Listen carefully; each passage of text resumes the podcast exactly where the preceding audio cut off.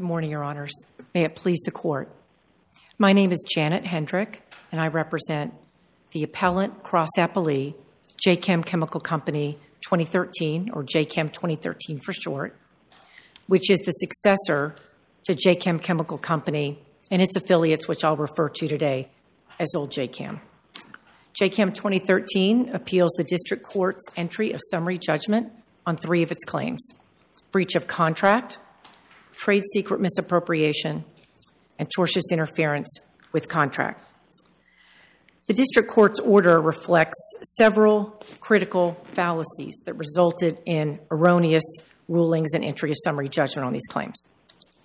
The first fallacy is that Jacam 2013 seeks to overcome Arthur Shepard's at will employment status.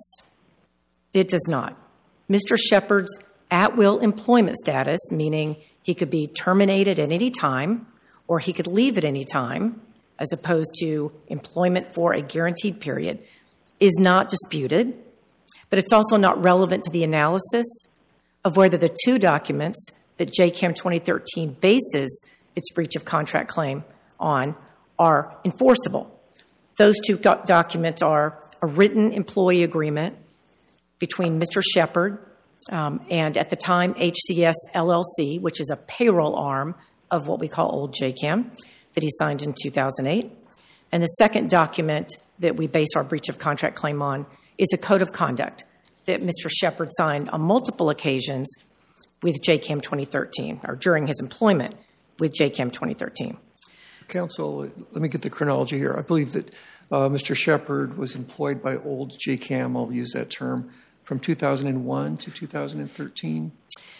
Mr. Shepard was employed by old Jacam from 2008 2008. Okay, and that's when the employment agreement was signed. 2008 was when the employee agreement was signed until old Jacam sold its assets to CES and Jacam 2013 on March 1st, 2013. And what was uh, argued before the district court as the consideration for the 2008 employment agreement?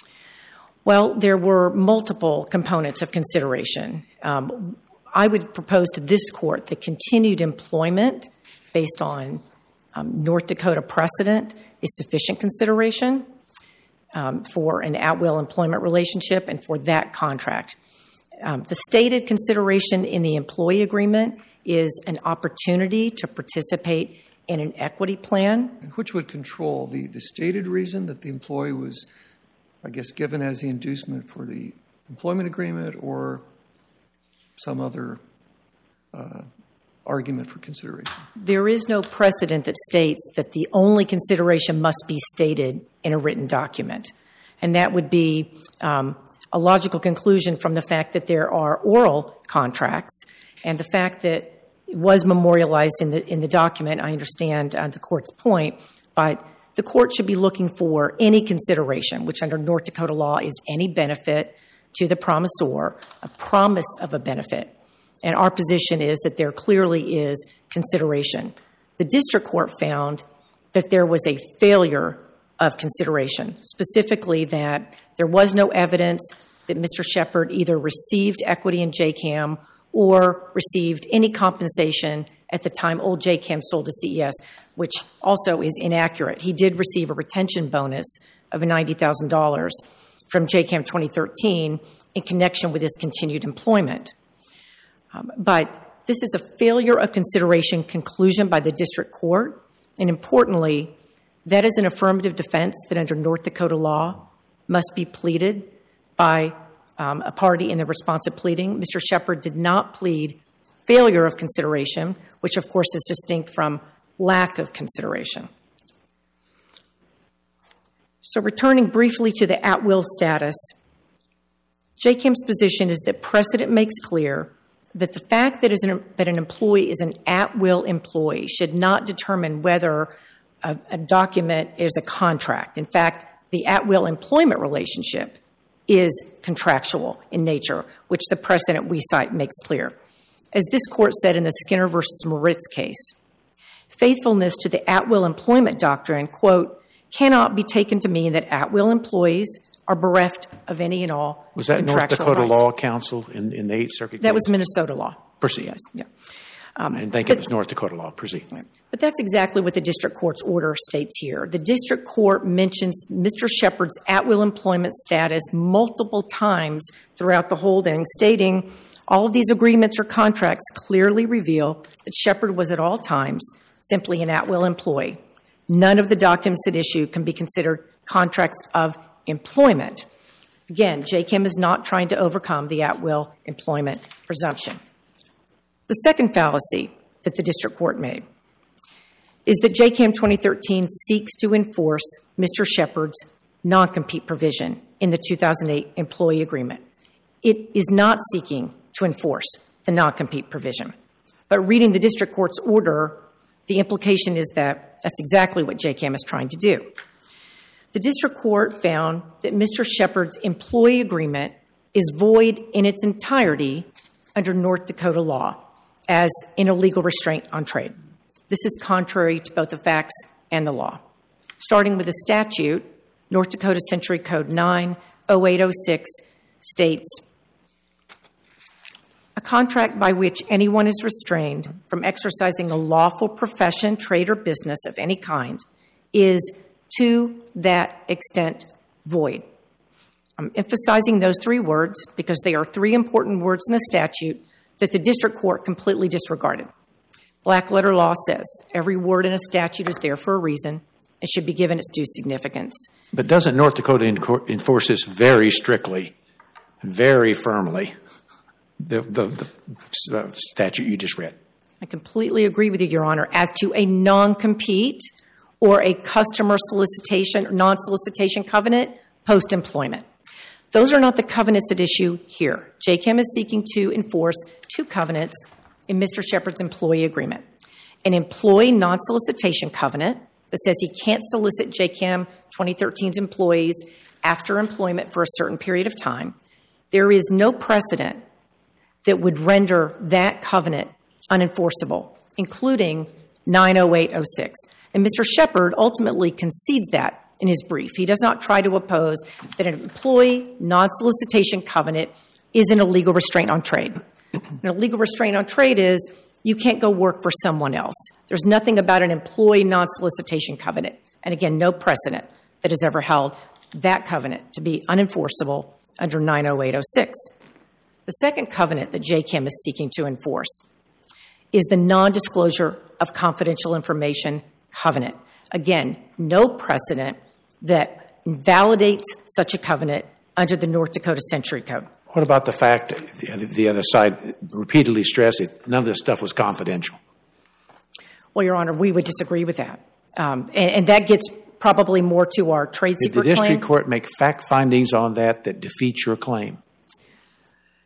Your argument here. The district court found, as to the trade secret claim, that Jacam, as a matter of law, did not take reasonable efforts to protect the information at issue, Your Honor. A, a, finding that we take issue with. So, counsel, let me ask you about that. So, the finding of law would be reviewed de novo, but there's an underlying factual finding that they didn't take sufficient steps to protect the information. What standard of review do we apply to that? Um, clear error to the factual findings, Your Honor. And our position is we were required to put forth some evidence that Jacam took reasonable efforts to protect the information at issue. And the record reflects that Jacam met that burden. The district court emphasizes that the documents at issue, proposals, pricing, bid information, did not bear a confidentiality stamp or legend. That is true, but that is not a dispositive factor. An equally important factor from the cases that we cite is use of confidentiality agreements with employees, limited disclosure of information. The record reflects that Jacam took those measures, and so our position is the district court erred in finding that as a matter of law, Jacam had not taken reasonable efforts. Might it be different though for for different customers? Because I know with Slauson there was the additional um, uh, requirement that they not share it, but you didn't have that for Scout and Sinclair. Um, that's true. There were different forms of master services agreement, Your Honor. You are correct about that. Um, I want to make one point about that if I can find it. Um, so, in and I apologize right now, I can't remember which um, Eighth Circuit case this is cited in. I could find it. But there is a U.S. Supreme Court case, Kewanee Oil, that has been cited with approval by this court that states the secrecy of the information is not lost if the holder reveals the information to a third party in confidence with an implied obligation not to disclose it. These were customers that Jacam was sending this information to. And there is record evidence in the form of testimony from multiple Jacam witnesses that it is not the industry standard to share pricing or proposal information. That although it does happen from time to time, that is not common, it is rare, was the testimony. So, so customers don't say, "Hey, uh, Jacam's giving me, you know, whatever, ten dollars, and I'd like to get a price of nine dollars and seventy-five cents." The industry standard is that that does not happen. Not that it never happens, but that that is not the industry standard. So again, this goes back to was Jacam taking reasonable efforts? Again, I'm emphasizing that word because as this court has said, that does not require absolute secrecy or building an impenetrable fortress or extravagant efforts. It's reasonable efforts under the circumstances. And I think the industry standard here is important to that. Jacam had reason to believe this information would remain secret. So it is simply an error to say there is no evidence in the record to support that Jacam took reasonable efforts to protect the information at issue. So I just just to complete my argument, because I'm very much running out of time, um, that the, the, the district court should have severed unenforceable provisions consistent with the case law that we cite, rather than voiding the entire employee agreement. Um, also, just briefly, the district court's finding that Jacam 2013 cannot enforce the employee agreement. Our position is that clearly Jacam 2013 is a successor to HCS and old Jacam under the definition in the employee agreement. The district court actually acknowledges that Jacam is a successor to old Jacam in its order on page two, and that therefore that Jacam may enforce the employee agreement. We've addressed consideration. Um, we have um, provided um, authority to the court that stands for the proposition that continued employment for a substantial period of time serves as consideration for an employee agreement. Um, touching very briefly on the code of conduct, I'll focus only on the key argument. A lot of the arguments are overlapping as to the code of conduct. But there's an argument that Jacam was not a party to the code of conduct or a beneficiary under the code of conduct. Just want to remind this court Mr. Shepard was only an employee of Jacam 2013, was never employed by CES, the parent company. So the information that was being provided to Mr. Shepard pursuant to this code of conduct was from Jacam 2013. Um, we've talked about the trade secret misappropriation case. Um, again, our position is that there is reasonable effort, evidence of reasonable efforts in the record. And then finally, on the tortious interference with contract claims, um, just to clarify, we did include briefing on the claim of tortious interference with business relations that should not have been included. That is not a claim that's at issue in this case. But as to tortious interference with contract, Counsel, you're aware that you're in, well into your rebuttal. Okay. Um, but go ahead. I'm going to finish very briefly. No, very it's your time. briefly. It's your time. That there is, like the trade secret claim, there is evidence in the record that Mr. Shepard and GEO were acting with an improper purpose in interfering with the contracts at issue. And again, the district court found that as a matter of law, there was no such evidence. Um, our position is the district court should not disturb the district. This court should not disturb the district court's entry of summary judgment on GEO's claim for tortious interference uh, because there is insufficient evidence. And with that, I'll reserve some time. Thank you. Yes, and we'll round it to one minute for your planning purposes. Okay? Mr. Arns?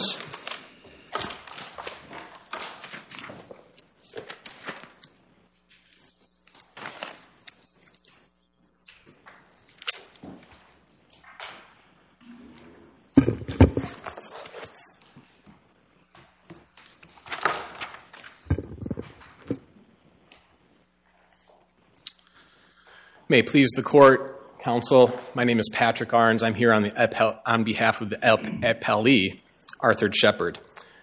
After three years of aggressive litigation, Judge Hovland was correct. to find that Jacam 2013's six claims lacked a basis in fact or law.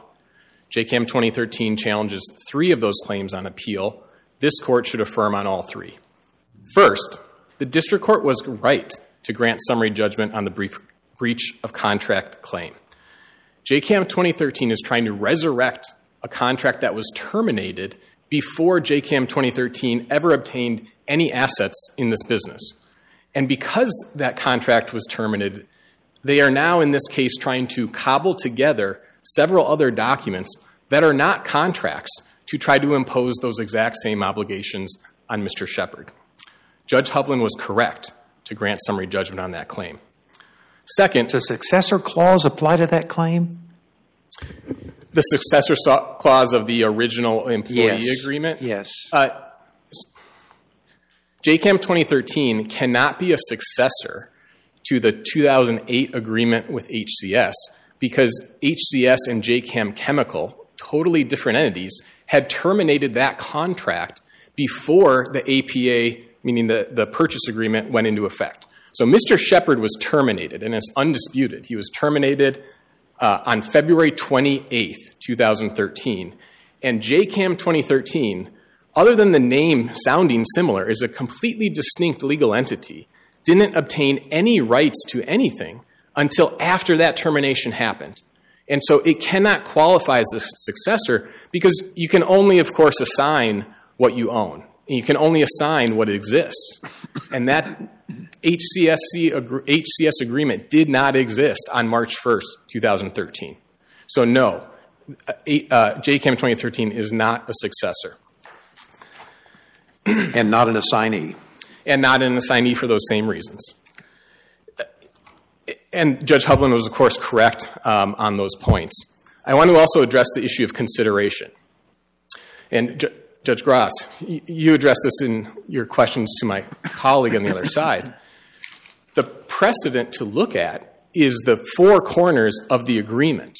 In North Dakota, as in most states, when there is unambiguous contract language as to what the terms are, those terms cannot be disturbed.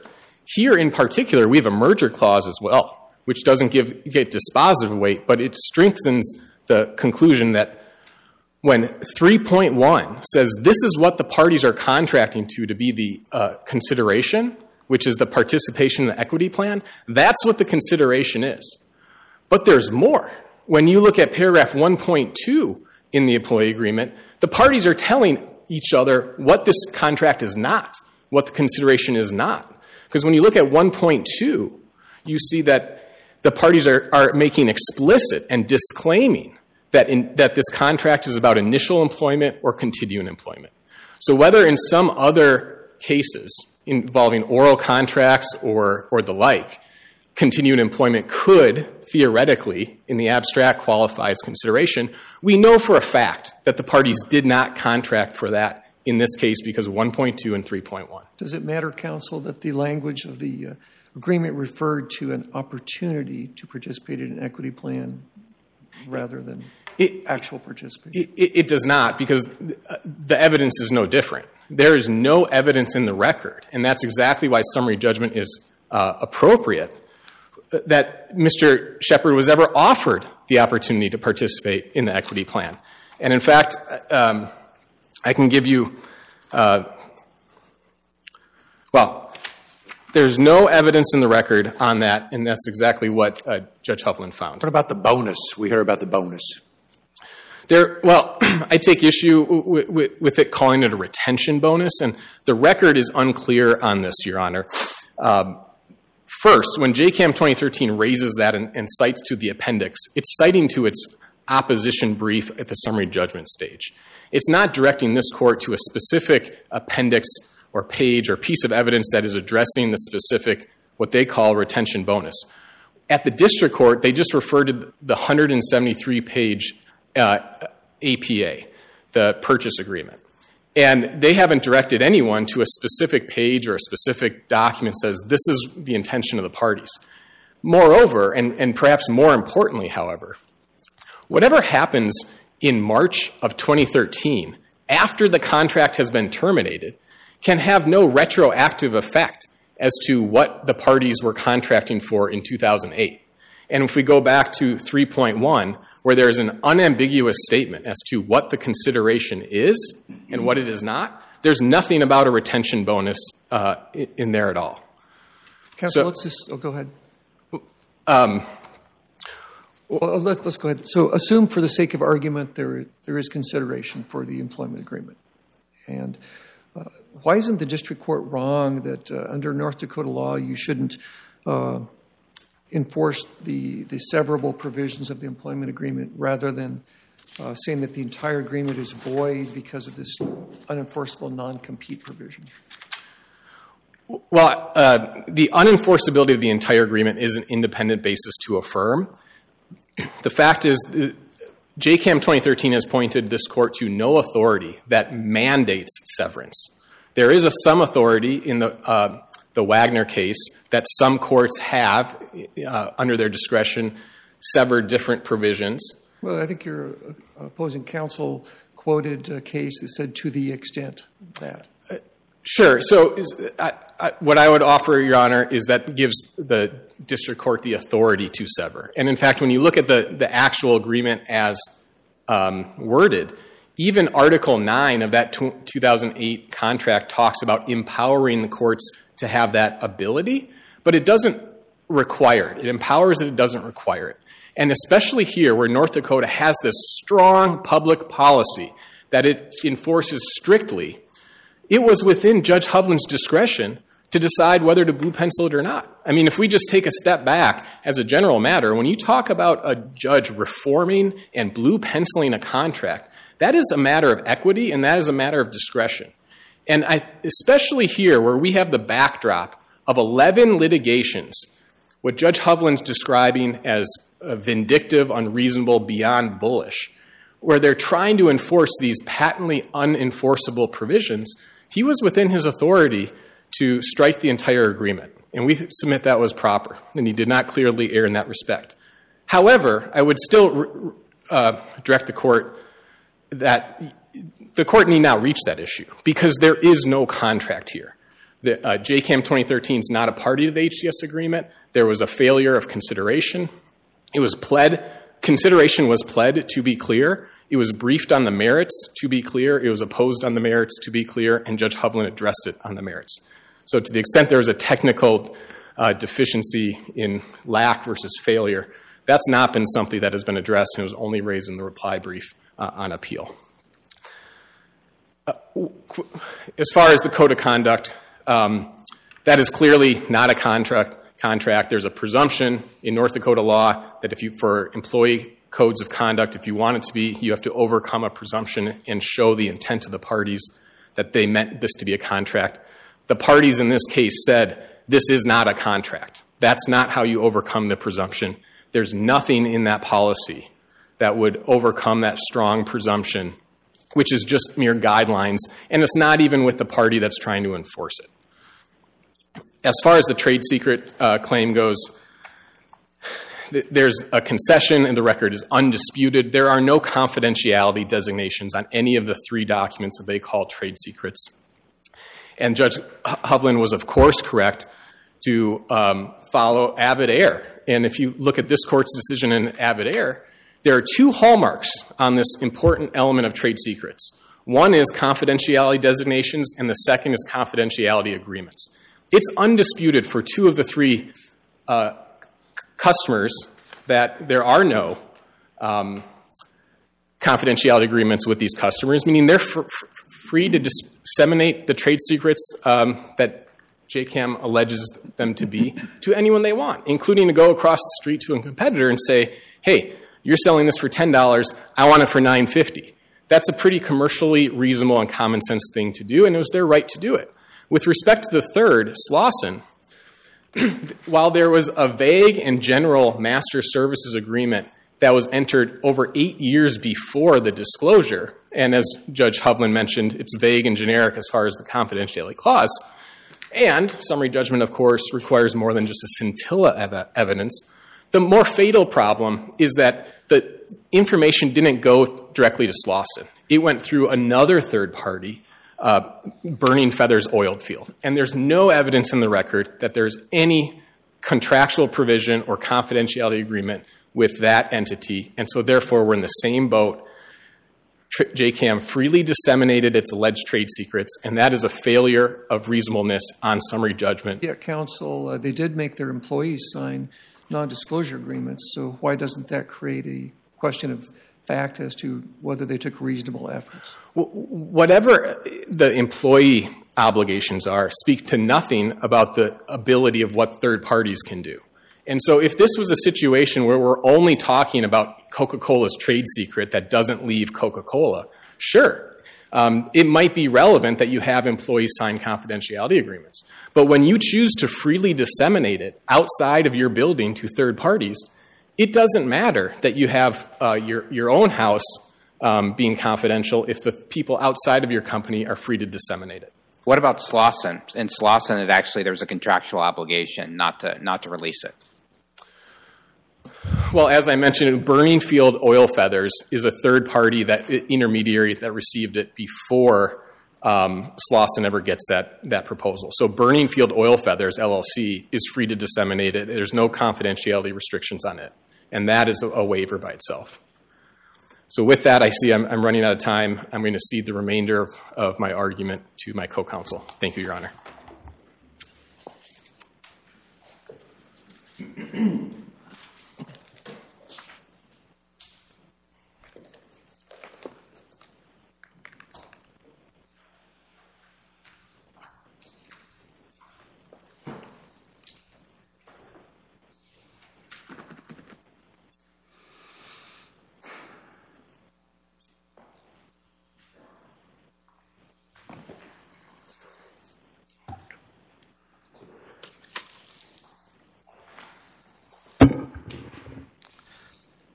Good morning, Your Honors. Uh, may it please the Court. My name is Sean Walsh, and I represent the appellee and cross appellant geochemicals. Uh, I have a brief amount of time with, here to, with you here today, but I want to touch on a couple issues, uh, some of which uh, Mr. Arns has already covered and some are new. First, I want to go back to the trade secret analysis. Uh, Judge Hovland properly found that there was no misappropriation of trade secret claim against my client, Geochemicals, and that's from the plain language of the complaint. Uh, I don't believe that Jacam 2013 understood that until we were standing here today, and I heard no reply, or I saw nothing in the reply, and I heard no argument from them that that claim exists against geochemicals. But that's very clear in the record. As it relates to Mr. Shepard in that claim, one quick point on the on the price and the competition that, that I believe the panel is picking up on. There's record evidence that exactly what you described likely happens does happen. And Jacam Chemical got Geochem's price on Slauson to, to take it back, to keep that, that business. And that evidence is in the record that that's the way the competition in this industry works. Now, is there a genuine issue of material fact on that? I mean, you have evidence, the other side has evidence. I wonder if there's enough to get past summary judgment on that issue. I would agree with uh, my part, my co-counsel, Mr. Arns, when he described the, ev- the evidence, so to speak, on the efforts is really irrelevant when you take the final effort of there is no protection when it goes out the door. Uh, and, I believe that's what Judge Hovland was ultimately finding when he uh, issued his order, which we believe was correct. That that I mean that step is it's done. Intentional, uh, voluntary public dissemination of that information um, without any without anything any obligation to keep it confidential. The only claim actually on appeal against geochemicals, I believe, to, I believe, as the briefing was unclear until we got to this point, was the tortious interference with employees contracts. Uh, for all the reasons Mr. Arns discussed on the contract uh, existence or lack thereof, um, that claim fails against Geochem as well. If there were to be a contract found by this panel, the claim would still fail as to Geochem. Geochem can hire Jacam 2013 employees. Geochem can solicit Jacam 2013 employees. Geochem can go after every Jacam 2013 employee it wants. And that is exactly how these companies have competed over the last five years with one of 11 lawsuits pending. Uh, briefly to our cross appeal. And I recognize that this court is probably uh, asked, wants to know why, why would our tortious interference claim be the one that, that Judge Hovland uh, erred on when he dismissed that counterclaim, but the others were appropriate. And I'd like to try and touch on that real quick. And it's a couple pieces of very specific evidence. And it's an appendix page 3086 and 3088 and 3078. And you'll find that in the appendix. Jacam met with Continental a customer of Geochemicals, and circulated an internal memo boasting about the fact that they showed Continental Art Shepard's agreement. Before that happened, Geochem had the business, and that's in the appendix cite I gave you. They were continuing to work with Continental. That happens. It says Art lied to me, referenced him being a, Mr. Shepard being a liar. I think it's two days or three days later. Again, it's in the record. Continental pulls the business. The district court dismissed that claim on the finding of no independent tortious conduct and no actual damages. The damages is undisputed. There's damages. It's gone. The business is lost. And if I may very briefly address the independent tortious conduct. If you continue much longer, I'll give extra time to the appellant. Okay. Uh, with that, Your Honor, Uh, I- Please, please start the clock for extra time for the appellant. Uh, th- that's that's quite all right, Your Honor. I, I, we will rest on what we've communicated Oh, here today in the briefs, and I appreciate the court's time. Okay. Thank you very much. It's still one minute.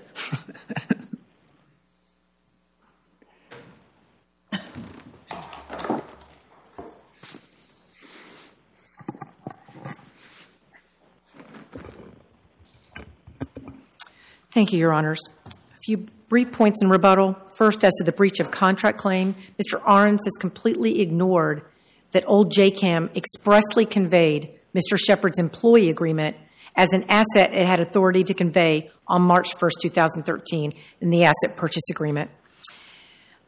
As to consideration, North Dakota law says that a written instrument is presumed to be supported by consideration, and as Your Honor pointed out, the opportunity to participate was the state of consideration.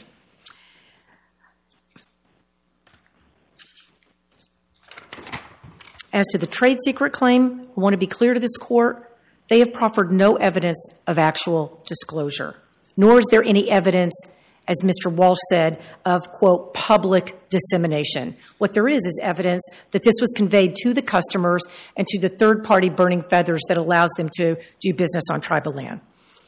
Um, as to whether Jacam got Geo's price, and I'm out of time, Your Honor. You can finish your sentence, counsel, for I- sure. Go I ahead. I appreciate that, Your Honor. No, go ahead. The fact that Jacam got Geo's price is a direct result of the misappropriation that happened. It's not for any other reason. That's how Jacam was able to retain the business. It's not for any other reason, and it's actually not relevant to whether Jacam's prices have been disseminated. Thank you. Thank you, Your Honors. Thank you all.